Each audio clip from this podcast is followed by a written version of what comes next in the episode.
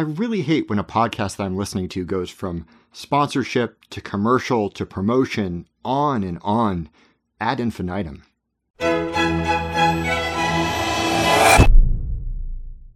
A few weeks ago, the train that runs by my apartment got a new paint job. Instead of a shiny blur of stainless steel, it became a mobile billboard for Google Chrome. A giant banner ad thundering past my window every hour or so. More often whenever I'm recording. Living in Silicon Valley, I'm used to seeing ads for Chrome in all sorts of places on train platforms, on the freeway, on buildings, and, of course, every time I Google anything from Firefox. But the side of the train was a new one for me. Marketing departments exercise impressive creativity finding ways to embed advertising in and on just about anything these days, from product placements in movies to your phone's notifications. Even media services like cable television, satellite radio, Hulu, and YouTube that built their audiences by tempting them with ad free entertainment, sooner or later, when revenue starts to get a little too tight for comfort, this week's episode is sponsored by Burma Shave, a shave that's real, no cuts to heal, a soothing velvet afterfeel, Burma Shave. It's not hard to deduce why ads find their way into everything. US companies spent around $285 billion on advertising in 2021 with 781 billion spent globally. That money props up entire industries. Radio stations, TV broadcasters, news agencies, not to mention massive online marketing firms like Google and Facebook, are built on a backbone of selling ads to a seemingly endless supply of eager clients.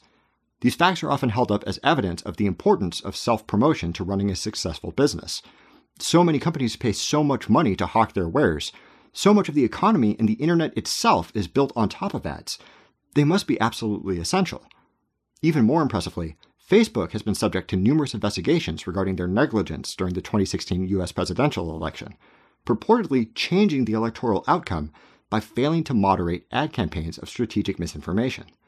It seems that the stakes are even greater than generating sales, that the fate of democracy itself relies on judicious stewardship of advertising. It's a good thing the effects and effectiveness of ads are so well documented and robust, right?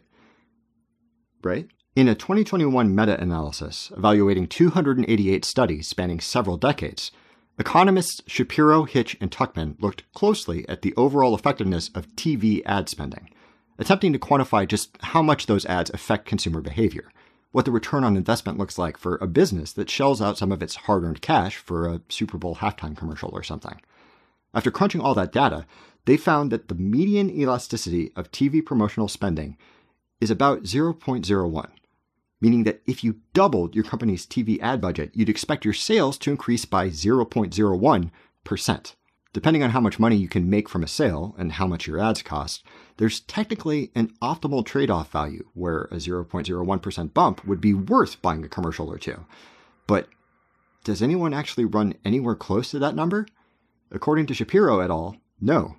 It seems the vast majority of firms significantly overspend on TV commercials, so much so that the median dollar spent represents a net loss of 57 cents compared to not running any ads at all.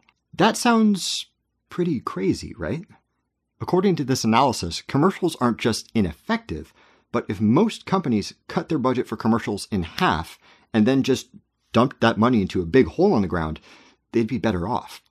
That's pretty counterintuitive, but in several real world experiments, the effectiveness of advertising has been tested, and it sure looks like those researchers might have been onto something. In 2012, eBay discontinued its Google AdSense keyword budget for several months to negotiate a new contract, and nothing happened. Site traffic and sales tootled along more or less unchanged. It turns out that paying Google $51 million per year to display an ad for eBay when someone types eBay into their search engine is $51 million wasted. Chase Bank reduced their online advertising presence by 99% and saw no change in outcomes. Uber cut $120 million from their campaign to increase the number of new users and saw the same number of new installs as they had the previous month.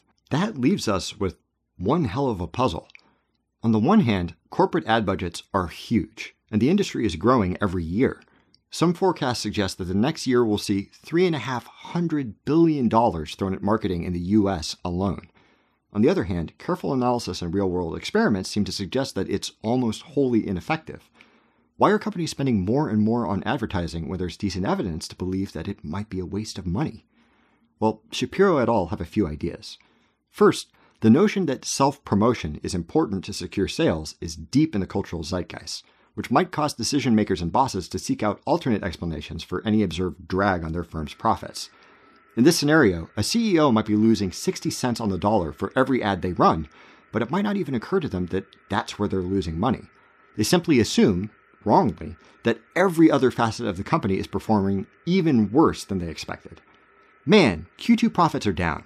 Guess we should run some more ads, hope things turn around. Second, it's notoriously tricky business to establish a causal relationship between ads and sales. Companies will typically buy more ads during times of year that people are more likely to buy things, like Christmas or Black Friday. So seeing a spike in sales might be owed to a killer marketing campaign, or seasonal trends that would have happened anyways.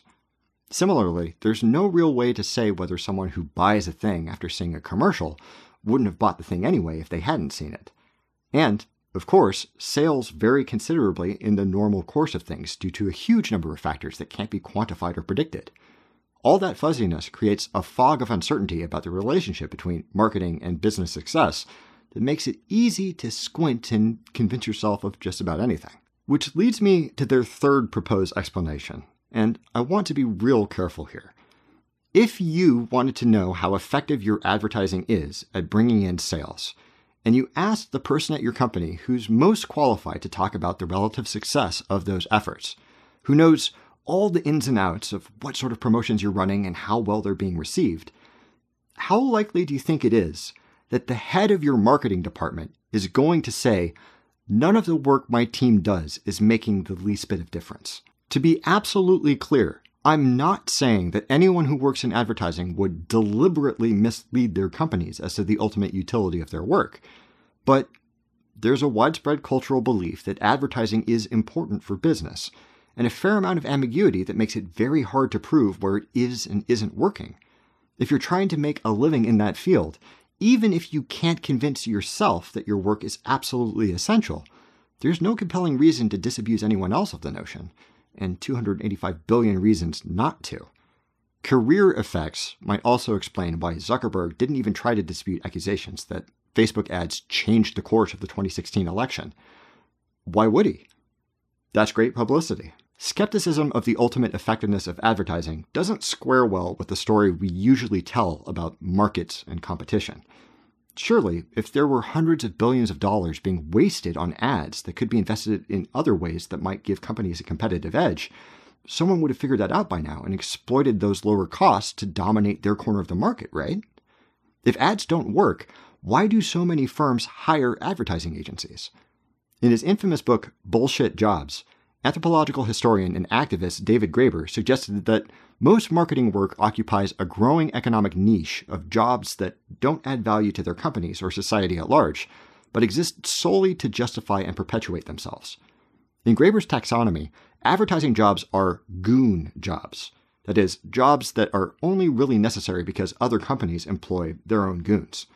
In a theoretical world where advertising had never been invented, someone might have the idea, try running an ad or two, observe that it didn't really seem to boost sales, and that would be the end of that. But in a world where Coca Cola drops $4 billion on ads every single year, trying to convince investors, clients, or your board of directors that you don't need any advertising to be successful is a tough sell, even if there weren't people whose paychecks depended on proving you wrong.